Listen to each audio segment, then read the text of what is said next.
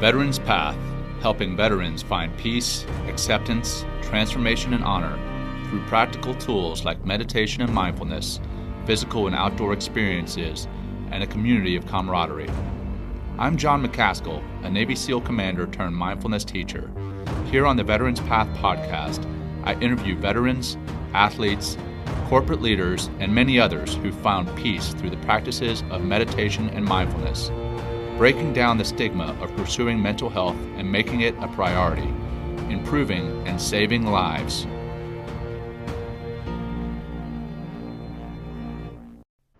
All right, good morning, good afternoon, good evening, good day. I'm John McCaskill, your host, and thanks for tuning in to the Veterans Path podcast. This podcast is just a piece of what we do. Veterans Path is actually a nonprofit working to introduce veterans and active service members to meditation and mindfulness typically in outdoor settings, so they could find a sense of peace, acceptance, transformation, and honor. That's where the word path in our name comes from. And the point of this podcast is to make people more aware of what we do to increase support of Veterans Path, increase attendance at our retreats so we're able to help more veterans, and finally to reduce the stigma around mindfulness, meditation, and seeking mental health support. Listeners and viewers, if you're enjoying the show, Please give us a review or a like and share the show with anyone and everyone you think could benefit from our message. Also, you can directly support Veterans Path by clicking on the support button on the podcast or by visiting veteranspath.org forward slash donate. All right, today my guest is soon to be retiring Navy Chief Bosun's Mate, fellow podcaster, and resilience speaker, Jeff Bayless. Jeff is about to wrap up a 20 year Navy career where he finds himself answering the call to be of service in a different manner with his project, The Evolution. Jeff believes in the power of vulnerability and shares his story and the lessons he learned along the way with his podcast and public speaking at commands around the world. His story is powerful and relatable. Finding peace through movement, self awareness, and mindfulness, Jeff's unique path is, a, is benefiting others in a profound way Stay tuned as we're going to learn a lot more about Jeff on today's episode of the Veterans Path podcast. All right, welcome back. As mentioned in the intro, my guest today is soon to be retired Navy Chief Bosun's Mate and fellow podcaster and resilience speaker, Jeff Bayless. Welcome to the show, Jeff. Hey, thanks, John. I, I got to say, uh, before we get really into deep stuff here, like it's such an honor to uh, to you know rub elbows uh, with tribe of mentors that you've had on your show. It's been really remarkable to watch the work that you're doing. Uh, so just to even be invited is a great honor for me. And uh, kudos to you, man. I'm super proud of the work you're doing. It's very important, and uh, I know it's resonating, reaching a lot of people, and impacting, and saving lives. So. Uh, well, thank you, brother. I, I appreciate that, and that's uh, that's why I'm really loving the work I do. I, I wake up every morning and, and attack this because I know that if I can help one person today, then that that day has been worth it's it. All about yeah. yeah. It's it's yeah. hard to even call it service because it's so rewarding as the person doing the work, right? Like it's right. so rewarding for us. Yeah. I'm, yeah, I'm, absolutely. And I, and I definitely want to get into the work that you're doing as well, both for the active duty and then what you're looking to do with with your podcast or what you already are doing with your podcast.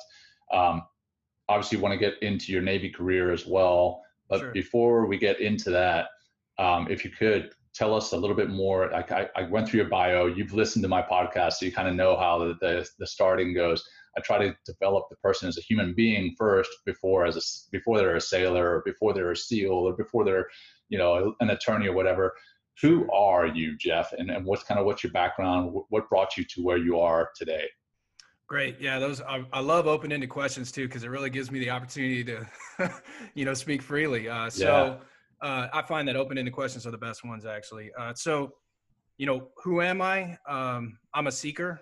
I, I, don't claim to have all the answers. I don't think that we ever arrive uh, to a level of enlightenment, but I'm always seeking that growth. I'm always, uh, I, I, consider myself a humble servant these days. Uh, so, what I try to do now is just kind of share my story vulnerably and some of the lessons I've learned along the way in order to help others uh, go through some of the navigate some of the same challenges that we all face. You know, the Buddha says life is suffering. So the reality is we're all going to struggle in some way or another. And maybe that's as a Navy SEAL or maybe that's as a, a bricklayer. But regardless, we're all going through this thing called life and trying to figure it out together, right?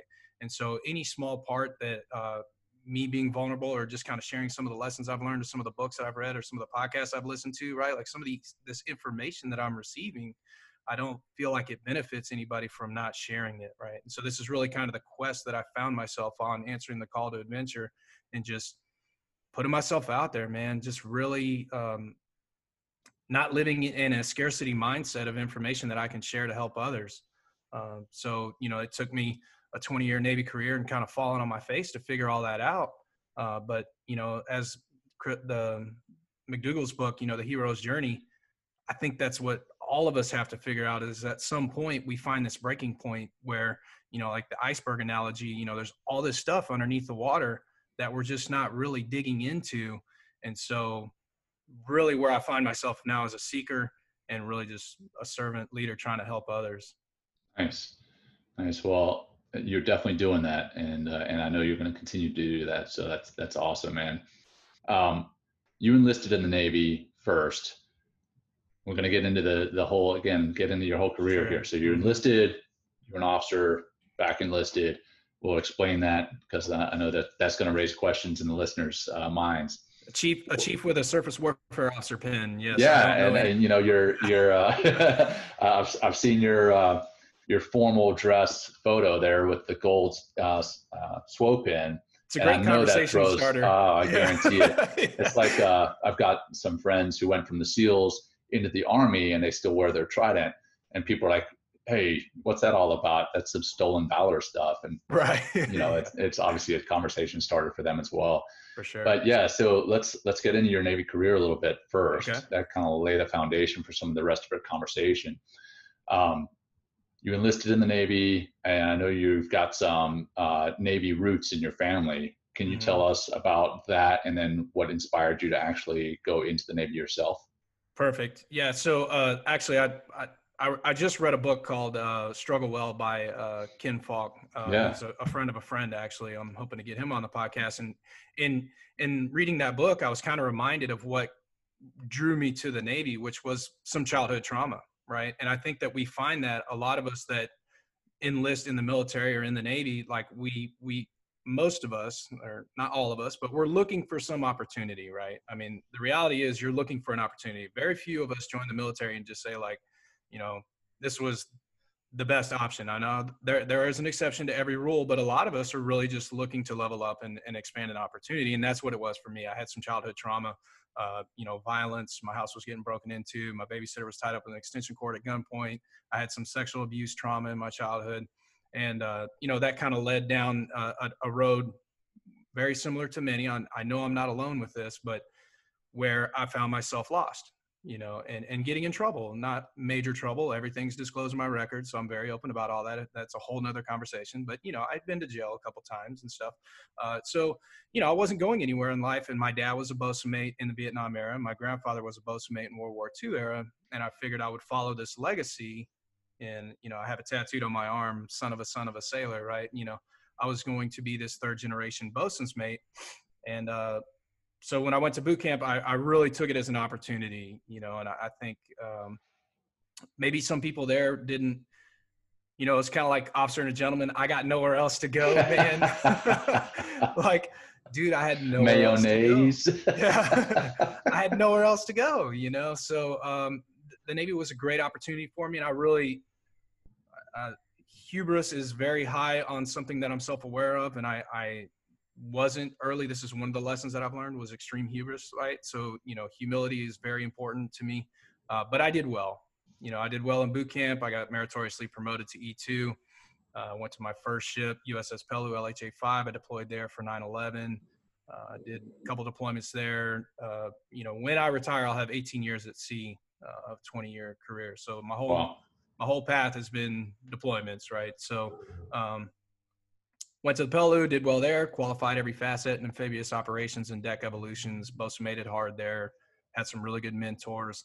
Um, got all EP evals and all that stuff you're supposed to do, right? Qualified everything, work center soup, LPO, all that stuff, right? And then I went back to Texas as a law enforcement uh, force protection. They let bosun mates do MA job for a little while in Ingleside, Texas.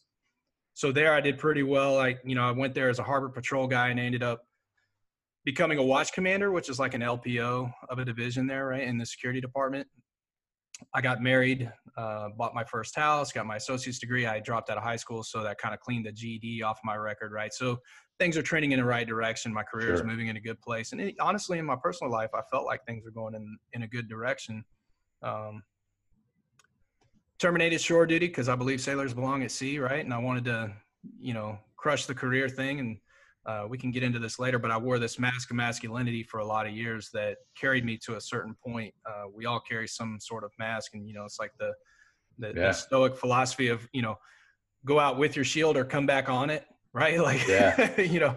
Uh, so I, I, wore this mask of masculinity for a lot of years, and so I felt like I belonged at sea. And you know, I was signed up for a, a, a ship that I knew was going to be arduous duty, and it brought me to USS Stockdale, DDG 106, pre-com that ship out of Bath, Maine. So I'd moved you know, from Texas to San Diego to Texas to Maine back to San Diego. So, you know, I know I'm not alone in this, but there was no homesteading, right? Like this is the Navy way yeah. Uh, for a lot of us. And so um, moved my family around a lot, did very well there. I went, got to that ship as a frocked first class. Uh, I made first class in eight years. No, I'm sorry. I made first class in six years and I made chief in eight years. So I made chief wow. on that ship. And uh, while I was going through Chiefs initiation in 2009, I had my LDO package in because I knew my true north, my moral compass was to be a deck LDO. Um, yeah. I always wanted to be a ship's bosun. So that made Chiefs initiation very fun. Uh, oh, any, I'm sure. For any Chiefs that are listening to this, we'll, we'll, get there and you'll love me again. But at the time, uh, you know, I was I was operating under an ego, right? Um, a very uh, inflated ego. And uh, real quick, um, mm-hmm. for our listeners who may not be familiar with what LDO is and the chief's sure. uh, initiation, can you just touch on that really fast?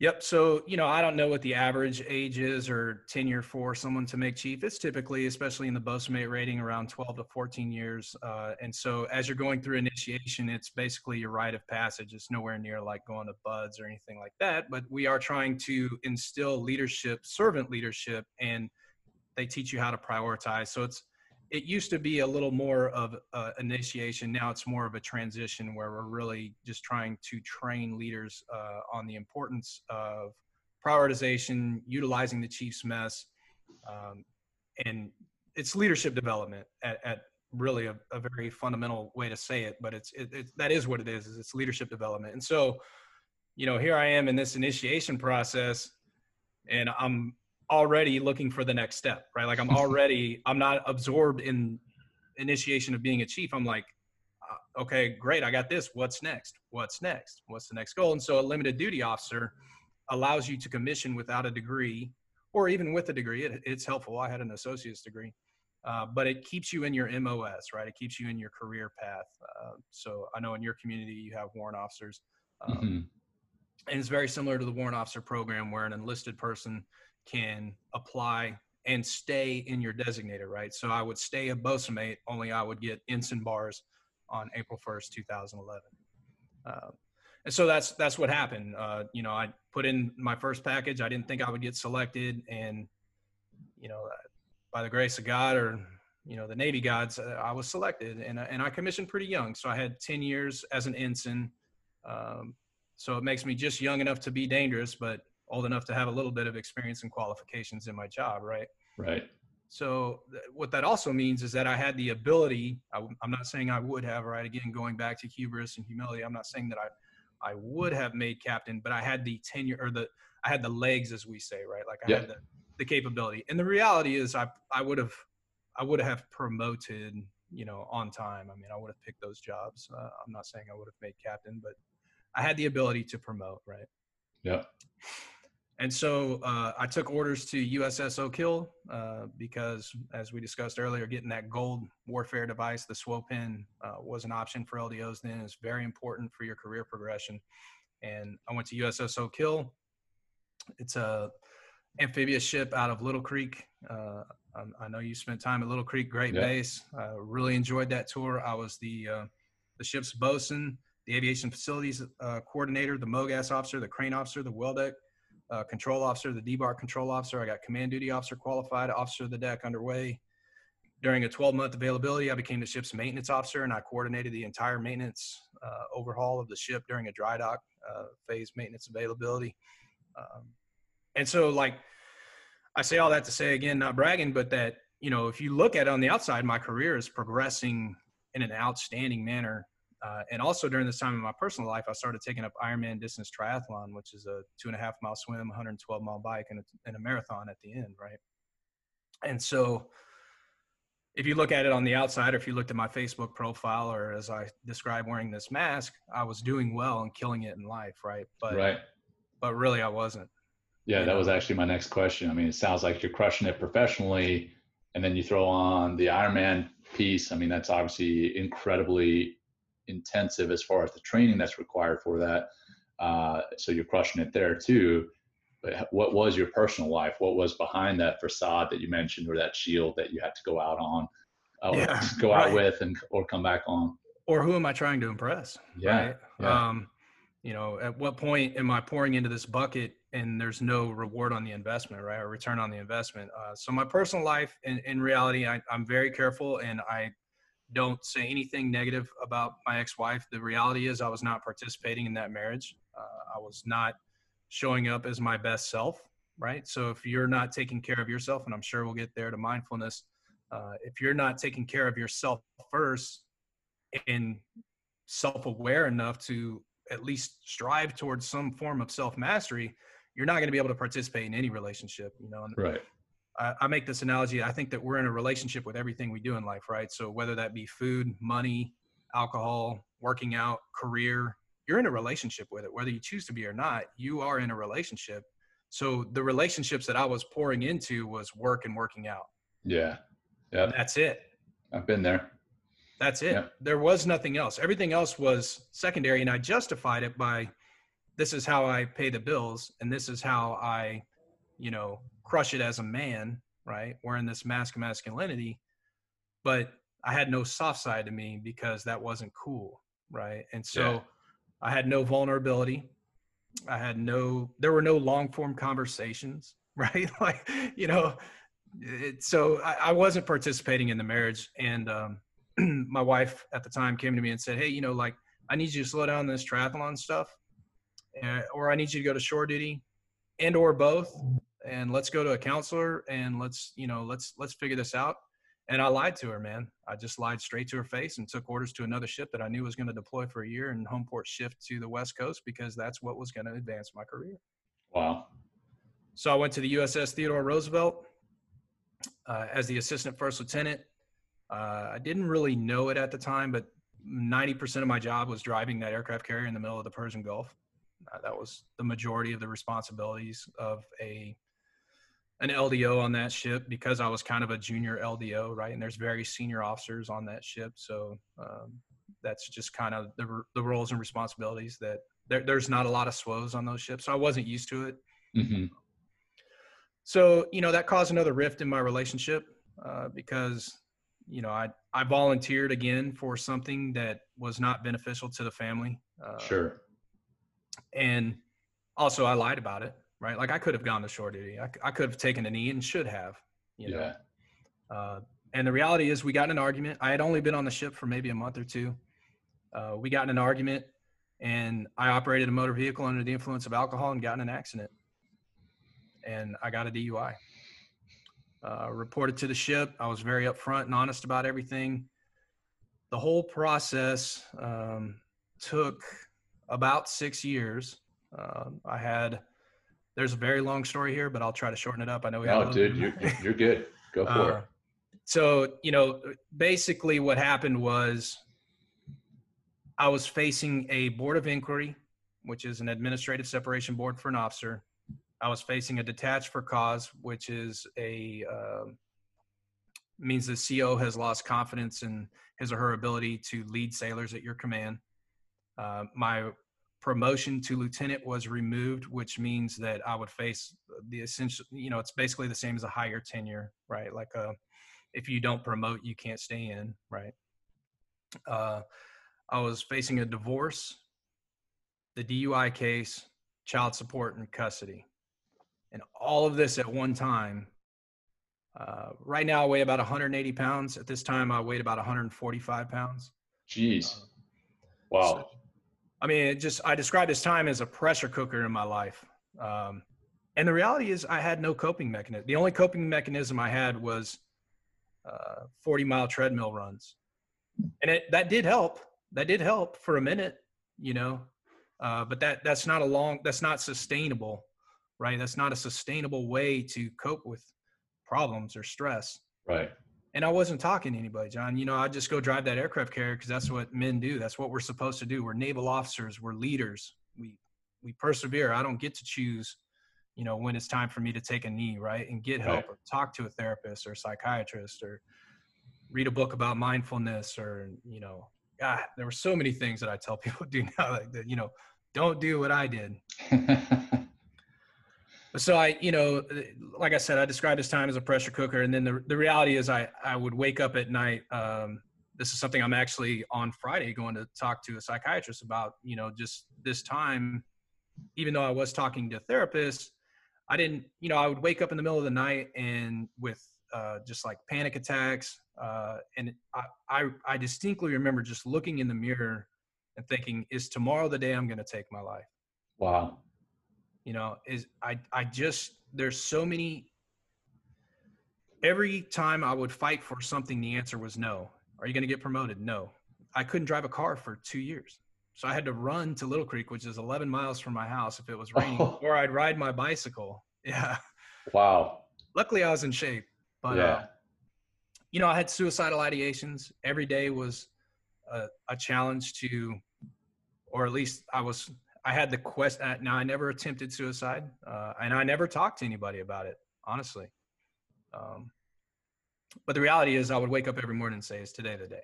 Mm-hmm. You know, "Is today the day?" And then, if if I can be raw with your audience, yeah, please. The conversation in someone's mind when they're thinking about taking their life, or at least my experience with that, was how can I do this in a way where it won't hurt someone else? Right? Like I have two kids. Um, my wife was my girlfriend at the time.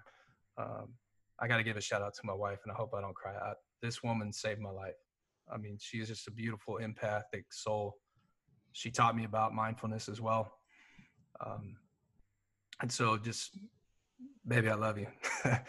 um, but the the conversation that goes on in your mind is that you know, how can I do this without hurting someone? And the reality is, you can't there's no way for you you know i would think about uh, I, I, won't get too gruesome but i would think about you know maybe if i got my car and went somewhere else and it wouldn't be something that someone would have to take care of or you right. know maybe the sgli i don't know how that works you know all of these th- the reality is you matter to someone mm-hmm. even if you don't have kids and you're not married you matter to someone you know you matter to your shipmates to your teammates i mean like john you matter to me you know like yeah, and vice versa. Yeah, man. Yeah. So like, you just don't know the the ripple effect that that pebble being thrown in the in the ocean is is going to have.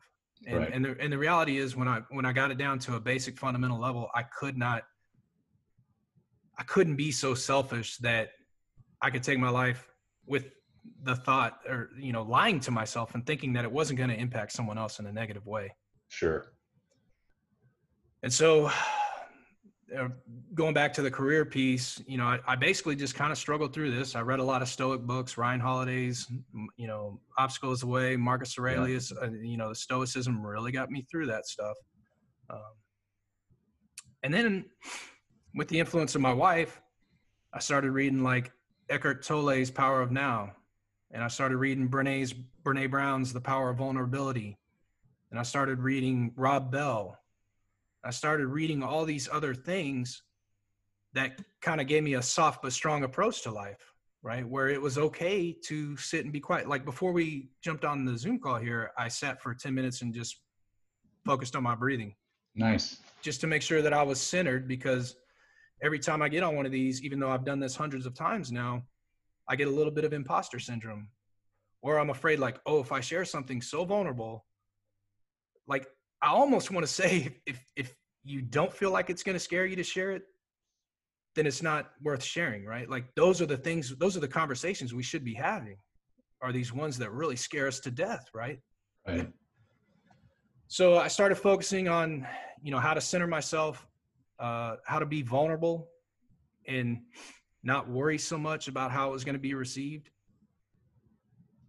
And uh, April 1st, 2018, I was notified that I was going to revert back to Chief Petty Officer, and I'm getting forced retired as a Chief Petty Officer in the Navy. Uh, you know, I didn't I didn't win the battle on my commission. I didn't win the battle on my promotion. I didn't win the uh, the battle on my, uh, you know, really my naval career. I mean, I'm very grateful that I get to retire as a chief and that I get to serve this country for 20 years. There's great honor in that. I didn't win a lot of little battles along the way, but I won the war on my own self awareness. You know, and there were so many things along the way that you know were setbacks but they were setups for greatness in some way or another and a lot of that came from mindfulness self-awareness vulnerability and then what i think too is not to get too woo but we focus so much on like what direction we're putting energy into right? So i'm putting energy into this direction of a career progression where i'm going to promote right? And this this is the direction i want this energy to go.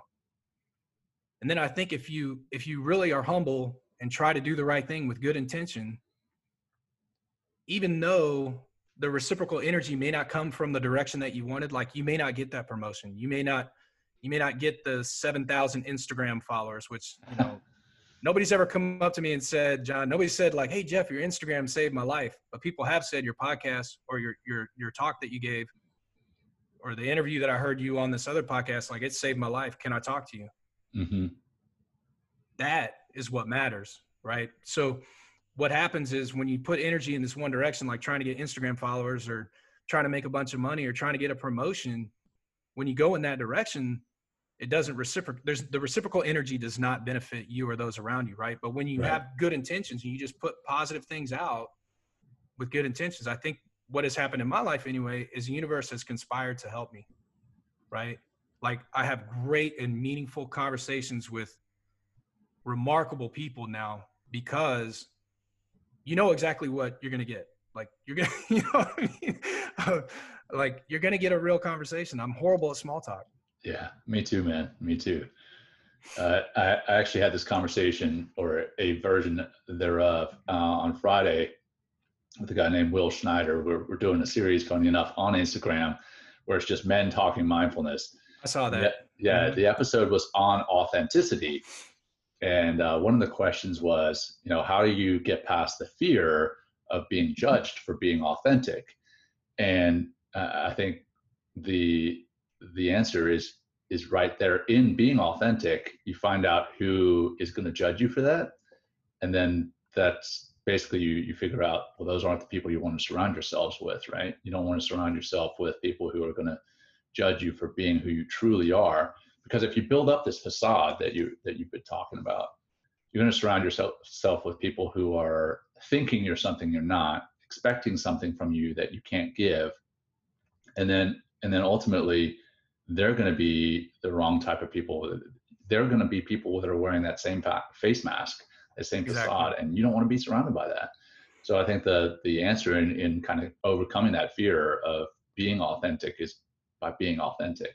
Um, yeah. and, and that's and that's what it sounds like you discovered in you you truly found who you were once you kind of dropped that that veil and you started acting um, more in line with what your deep intentions were after doing some introspective work um, so yeah i mean I, I, commend you for where you are now mentally and emotionally and, uh, and it sounds like your wife had a lot to do with it so Oh, uh, she's the best. Yeah. Uh, hey, mine too, man. I get it. I think I think we need those women to really straighten us out. Yeah. Um, so. You know, to your topic of like, um, you know, if you're how to, to be authentic, right? So, or worrying about how you're going to get received. I think, it, it, like, I know for a lot of years of my life, I was a control freak, and I'm still OCD. Like, I probably should go get diagnosed with this because I'm like, you should look in my pantry right now. It's ridiculous. you know, like the reality is there are certain things I can control, right? I can't control, like, if you were to send me the questions you were going to ask me, I wouldn't look at them because I can't control how this is going, this conversation is going to go, right? I can't control your reaction to something I say. I, there are things that I can control, and then there are things that I can't. And right. I think we should keep the main thing the main thing and focus on what we can control. And what I can control is doing what works for me, and that's just not, like having secrets or telling lies or putting up a front for someone else is really hard to do for a long time. Like it's tiring, and then it's it's a lot to keep track of, right? Yeah. So yeah. if you if you really are just authentic, the, the it's counterintuitive, but what happens is it's so freeing and it's so easy. Like mm-hmm. I got no secrets. So what? Like yeah, yeah that that happened. I got a DUI in 2014. It happened.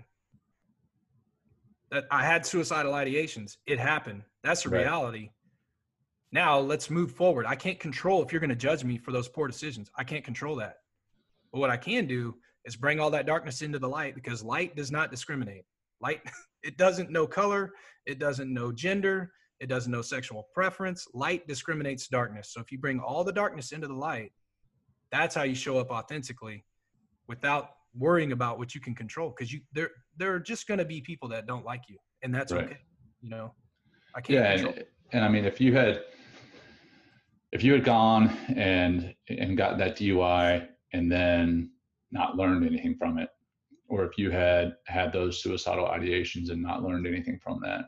That's where you know i won't say you were mistaken but that's where um, you have made a progressive step in the right direction in that you have learned from it.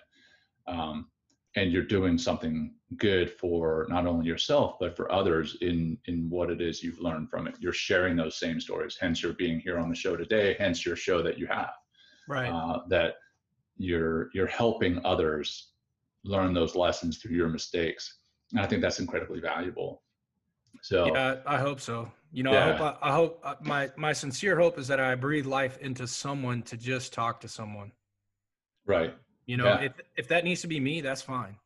You know i'm not a professional but i'll listen you know. Right. I, I think that we need to just break down this stigma around mental health and uh, what there and also i think this will probably resonate with your audience. Like i'm i'm i'm very aware that there are people that need medication right? I, I i am not dismissing the fact that there are professionals out there qualified to give medication to people that need it. Right. if you do need medication i am certainly let me just put the disclaimer here. I'm not a mental health expert, right? Like I'm just Jeff Bayless. I'm just a dude that's been through a lot of stuff and has learned a lot of lessons and can talk to you about this stuff. But there are a lot of other things that can help you, you know, like we're all consuming information. You have a choice what information that is. So if that's CNN or Fox News, that's a decision that you're making, right? Just like you said, you are the three, or you alluded to the, the, uh, you are the people you surround yourself with, right? Right the three right. to five people or whatever, right? Your network. So that is consuming information. The conversations we've had or having or going to have in the future, that's information that I choose to receive because I respect you. And I think that you're a great leader and a good man. And I think you have a humble heart. And so I see all that in you. And so that's information I'm receiving, right? So we have a choice with what information we're receiving. And so that can be moving your body today. You know, that can be picking up a book that maybe you wouldn't have right? Like if it wasn't an, a Navy tech manual, I wasn't going to pick that book up. You yeah. know? Um, and so like just kind of branching out to these other forms of information, you know, mindfulness, don't overthink it. It doesn't have to be like, I try to meditate. I'm not like perfect. We have a mutual friend that meditates for six hours a day. I think this guy's, I don't know, I don't know how he does it, man. He's, he's a pro but mindfulness you know don't overthink it. Like uh, when we first met you said like you didn't get a chance to uh, meditate that morning. And so as you were driving the car to meet me for coffee you were able to pick up some mindfulness on the drive yeah. over right? Yeah.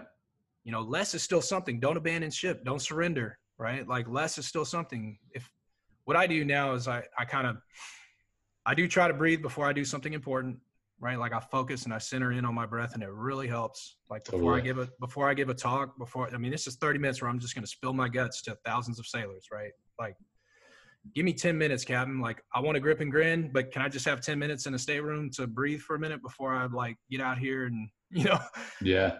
And I you know, I think there's power in that. I think if like what I do is if I'm going on a seven or eight mile run, the last mile is just silence. You know, just that that's how it works for me. I'm not saying it has to be that way for everybody, but what I am saying is don't be afraid to try new things. 10,000 experiments are better than 10,000 hours. Like try new things, new ways to be mindful. And that gives you self-awareness, which builds self-mastery. And that's how you can really help others, right? Like, yeah. Yeah. And coming back to that kind of being authentic piece. And, uh, you know, you talked about speaking in front of a thousand sailors and taking that 10 minutes prior to what I found, um, is I actually incorporate that into my talk. Oh, like, oh, cool. Uh, yeah. So what I try to do is I start I start off by having the entire crowd do some deep breathing, and and I do it with them. And then when I I'm like, hey, well, you know, why do you think I did that? And I tell them, well, I wanted them to get reset and wanted them to get focused, but I also did it for myself. Yeah. I, I literally did it for myself so that I could get recentered, kind of bring my heart rate down, bring my respiratory rate down, my blood pressure, all that stuff that you want to be centered when you're giving a, a public speak speech, um, and and it, it helps to reset me, right? But it also shows that I'm being vulnerable to the crowd. Yeah. And and in doing so, they normally listen better because they see that I'm a human being and I'm not I'm not somebody who's there to, you know, be higher than them. I'm not You're talking, not selling I'm anything. not talking exactly, and I'm not talking yeah. down to them. I'm talking with them, um, and it's it's it's it's amazingly powerful what that can do to both yourself and then you as a speaker in their eyes. Uh, so it's it's pretty uh, it's pretty awesome to do. Um, so I'm glad that you're doing that before you get you give your talk. Your uh, yeah, and on on that thread, you know, it's okay to show your emotions too, right? So yeah. if you if you need a minute, like we're taught in leadership, like if I'm going to give a mooring to a buoy, an amphibious assault brief or whatever, like I need to be poignant and like I can't have any uh, crutch words and no downtime, right? Yeah, yeah. I, I've I've completely divorced from that idea. If if I'm giving a talk and I need a minute, I'll say, "Excuse me, I just need one minute." This is a hard one for me. Just give me a minute, and that you know what? That's fine. Like it's yeah. okay. We don't need to. I don't understand. I mean, I guess there's a time and a place for it, but it's okay to have emotions. Like we don't need to have this stoic facade all the time. Like if, if you're going through something and it's a challenge, like even if it's you just need one minute to take a breath or you need 10 minutes like hey i'll have yeah. to come back to this you know like i think it's okay we need to break again stigmas you know like we need to break down the stigma of like showing your emotions or just like eckhart tolle again says you know you're not your thoughts you're your interpretation of your thoughts. So it's it's okay when these thoughts come in to recognize them right? And then you, if you once you get these tools to interpret them that's how you move forward. That's how you grow and that's how you can kind of not get caught up in this negative spiral right? Like yeah. you're not your thoughts you're your interpretation of your thoughts and therefore it's okay to have an emotion or if you need right. a minute take a knee man. Take a minute. That's fine. Yeah. I mean and that's true in you know the micro scale of of giving a talk or in the in the larger uh, macro scale in your life. You know you want to take a knee if you need to because that's what is ultimately going to set you up to be better long term is taking Most that definitely. knee um, which which i think both of us have done and we've learned that personally and that's why we want to share that message with others and that they can they can take that same knee and, and be better for it. If so, you break your leg if you break your leg what happens? Yeah exactly right? You get a cast you, you take a knee you're forced to. Yeah. If you need to take a mental health knee i think we need to focus on that and, and take care of it just like you would anything else that's ailing you. If you have heartburn, yeah. you know, you go get that fixed. Like, you, right. know, you don't just keep living with acid reflux, right? So why would you just keep living with mental health issues? Yeah. Yeah. Great point. And uh, I always try to relate it to the gym because that's what we knuckle draggers like to, mm-hmm. I mean, mm-hmm. you're, you're an ultra marathon or, or rather an Ironman uh, athlete. And you know that when we talk about performance, we talk about, well, how, what can you do to improve that performance? Well, what can you do to improve your mental performance? You can maintain it um, through, you know, seeking regular mental health support, and then you can improve it by doing the same thing. Well, it's like going to the gym. You know, if if I was to go to the gym to work out because I wanted to get into shape, nobody's going to question that. Mm-hmm. But if I go to mental health because I want to get my mind right, people are going to be like, well, what's wrong with them? Yeah. Well, maybe nothing's wrong with me. Maybe I just want to maintain my mental health maybe something is wrong with me and I want to get back to that that baseline that I was at before and I want to improve that. But why question it? Because I want to improve myself. You don't um, wait for your engine to throw a rod before you get an oil change. Yeah, exactly. Yeah. yeah. I mean, the Navy's big on on PMS, preventive maintenance service, mm-hmm. right? Uh, and and why are we not big on that for ourselves, for our minds? I think uh, we're so. doing better. A lot. Of, I've with this platform, I've had the opportunity to speak to a lot of senior leadership, and I think the innovation is, you know, getting there uh, where the senior. I've I have not talked to an admiral or captain about this topic where they said this is not important. It yeah. hasn't. It hasn't happened to me. Yeah, I mean, every yeah, senior leader. I, just to reassure, like if there's a junior enlisted listening to this, I have never talked to a very senior officer, 06 or above. Uh, there's a two-star admiral in my chain of command that fully supports my mission. I mean, this guy is probably my biggest cheerleader because leaders want you to show up as your best self so that you can accomplish mission. You are the mission, right? right. Like without you, none of this matters. So Very I just, true. I just want to reassure like anyone that has the the self doubt, right? Like your boss wants you to get help. Yeah. like yeah. Like legitimately. Well, let me let's talk about that for a minute. The you you how did you get to the point where you are talking to you know 06s and above about what it is you have gone through and what it is you've learned? How did you get to that point? Yeah, that's a great question. The honest answer is I don't really know, but what I do say is I used to say progress over perfection, right? So it just started by word of mouth. You know, I would go talk to like a deck division on a small ship, uh, and then those, you know, the journey of a thousand miles begins with a first step, right? So I used to say progress over perfection. Then a friend of mine actually kind of challenged that thought and said, you know, progress is perfection. Like just the fact that you are trying is perfect in its nature, right? So that that's how I got started. I just, uh, you know, I I just started sharing with people. It wasn't like an official program. It wasn't uh, anything that the Navy said thou shalt do. Is I get this question a lot. Like, did the Navy say you had to do this? Like, yeah, absolutely not. Like, this was something I I felt a calling, right? Like I felt it started as like a gentle tug, and then it just became this burning fire in me when I saw the good that it was doing in others.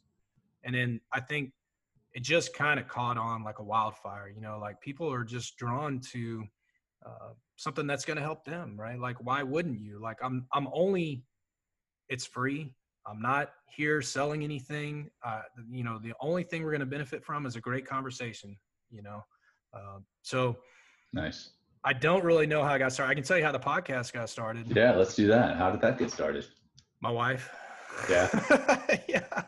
Yeah. So she bought me a podcast. It was very clunky. I love her to death, but it was not like a Yeti microphone, you know, the nice setup I have now. But it, she, she bought me this microphone. She was like, you've learned a lot of lessons and it's, it's not beneficial for you to keep them to yourself. Wow. And she, she got me started. I mean, I had to do all the work and figure out the platform and everything, but yeah. that, you know, and that, that's kind of remarkable too. Like just believing in someone enough, just breathing that little puff of breath into their life can do great things. You know, like just her buying me that thing on Amazon and just having it delivered to my house, which I haven't used in a year now. But by that simple act of kindness, that random act of kindness and that belief of her pouring into my bucket, it, it sparked a wildfire, you know, and that that's how the podcast got started. Nice. What's your wife do? She's a veterinarian. Yeah. Uh, yeah, so a, you can tell she's got a caring heart. she's a healer. Yeah, yeah, she's an empath, sure. man. Yeah, that's pretty powerful, man. Uh, and I, and I love so yeah, the podcast. Can you share a little bit about what the goal of the podcast is, uh, and and then you know maybe share some of your guests that you've had on? Sure. Yeah. So the uh, the evolution is the name of the podcast. Uh, you know, I'm what I what I started out doing was uh, here's the thing like we all have these great conversations right? We we we like even when we met for 30 minutes for coffee or whatever it was a great conversation. Like i walked out of there and i got so much out of it and i was thinking like man somebody could have benefited from hearing that conversation that john and i had you know like so what i try to do is just get people that have it started with a resilience theme uh, persevering through adversity uh, some form of overcoming right? Like I, I try to I want to give you some tools that will benefit you. Uh, like I don't want to just have. I'm not selling anything. I'm not trying to um, get rich or famous, right? Yeah. But it is another tool for you to hear another perspective. Uh, Tori Oldani came on the podcast. Yeah. Great interview. Yes, amazing human being. She shared a story very vulnerably, and it's you know it's her story to share. Um, you can go through my archives and check that one out. But you know, I personally was, listened to that one. I listened to it right before I went into the Honor Foundation because uh, she was in my cohort with me in, in the Honor oh, great. Foundation. Yeah, pretty powerful episode. Yep. You know, and, and again, it, it goes back to this theme of just sharing vulnerably your story and how it can help others. You know, so like, and Bob Newman talked about the humanity you know, here he told this story about being in a C-130 with, you know, a high value target. And he had to think to himself, this guy is a human being as well. Like what got him here to this point in life, right? Uh, I've, I've had a lot of good interviews. Hopefully you'll come on mine, man. You can Yeah, I'd love to. absolutely, man. I would love that.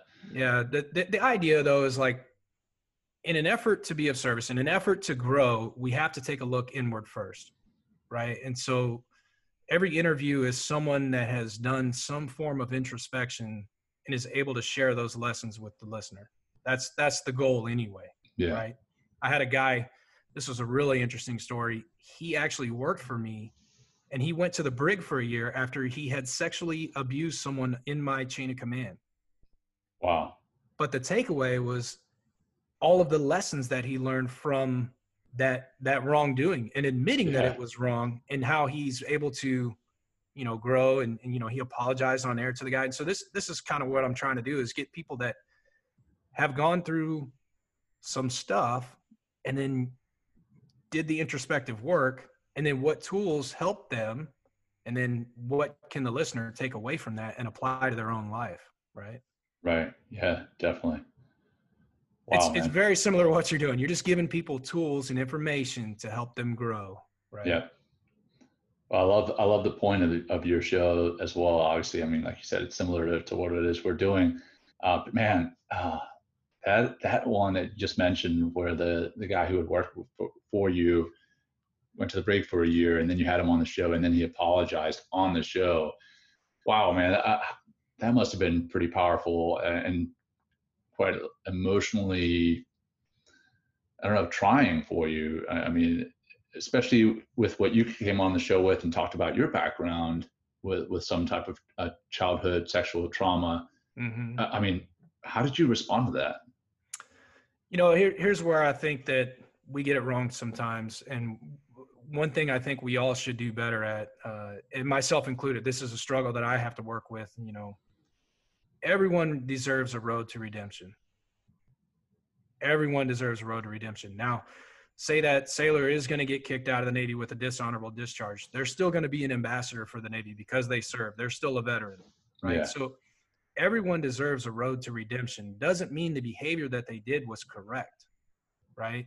It doesn't mean that someone's that's on death row deserves to live. If that was the judgment, fine, but they deserve a road to redemption to at least be heard, be honored, and then also going back to being authentic and, and someone sharing their story.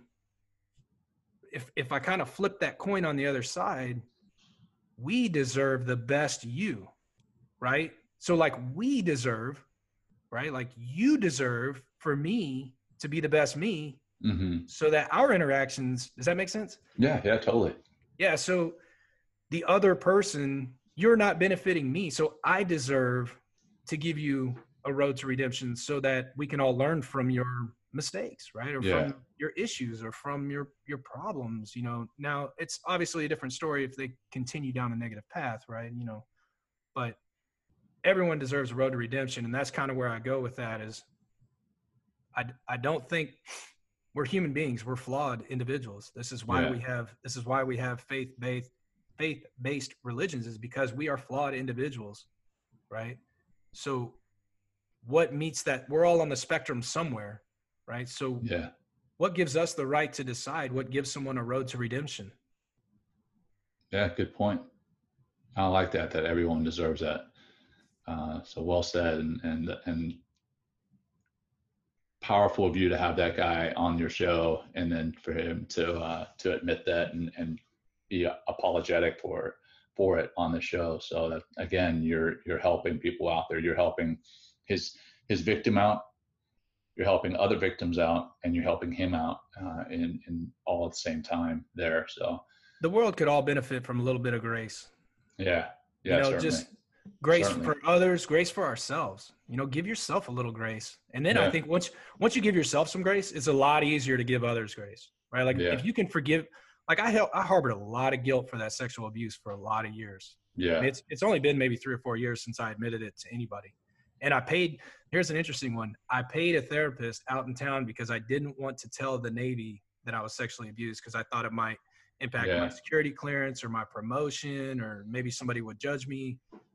You know, so like I went out in town and sought somebody that I could talk to without anybody yeah. know like completely. So it wouldn't be in your record. Yeah, yeah, but that's it's so wrong. Like, you know, but I had to give myself some grace first for that.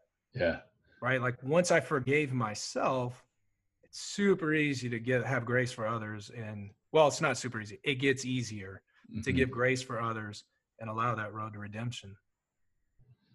Yep. Well, you talked about you know constantly looking at what's next when you were you know going through the chief's initiation and you're like okay well what's next because i'm going to be an ldo so what's next what's next so that brings me kind of to my next question for you. What's next for Jeff after retirement? You're retiring in September, right? September 11th. September 11th. Wow. Yeah, wow, there you go. yeah, I didn't. Yeah. I didn't pick the day, man. It just fell on me. I think sometimes yeah. things just find us, right? Um, yeah.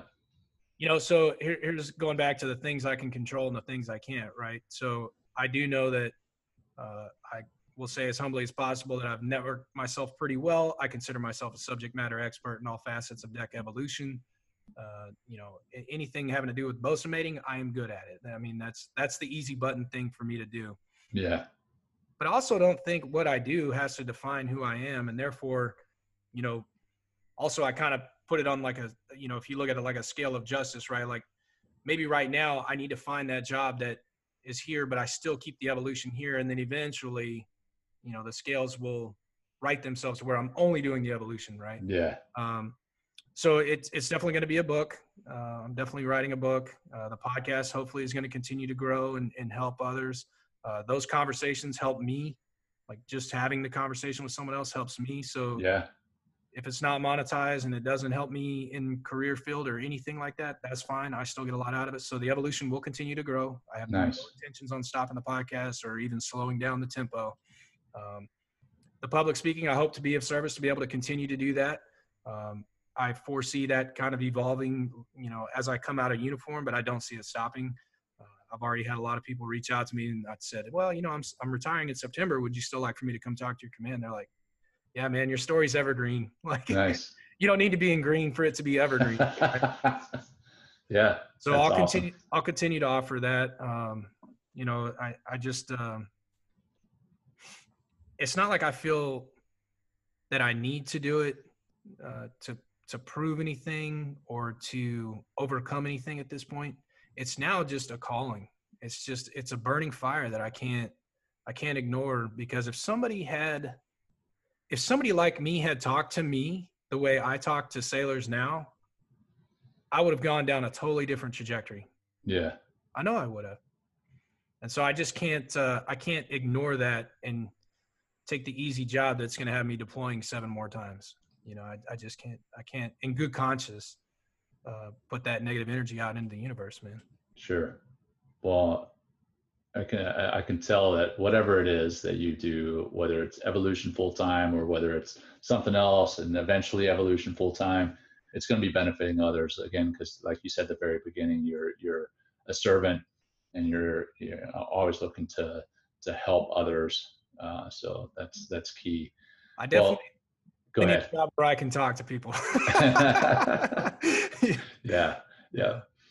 Well, uh, if people wanted to, I mean, obviously they can look up the evolution, and I'll make sure that's in the uh, show notes for people mm-hmm. to to listen to. Um, how else can they get a hold of you, brother? Uh, I'm on LinkedIn. I'm on Facebook. Uh, my name's Jeff Bayless. Uh, probably the easiest way, the most public way to find me is on Instagram, Jeff underscore Bayless underscore. Um, you know that that's probably the easiest way. Wherever you operate those are the three. I don't do twitter. You know at some at some time we have to have like some form of bandwidth for social media for our own mental health right? Like yeah. i can't i can't be on every platform. So that right. that's where i'm at. If you have a command uh, that can benefit uh, i'm super flexible with that. Uh, like i'll do it virtual.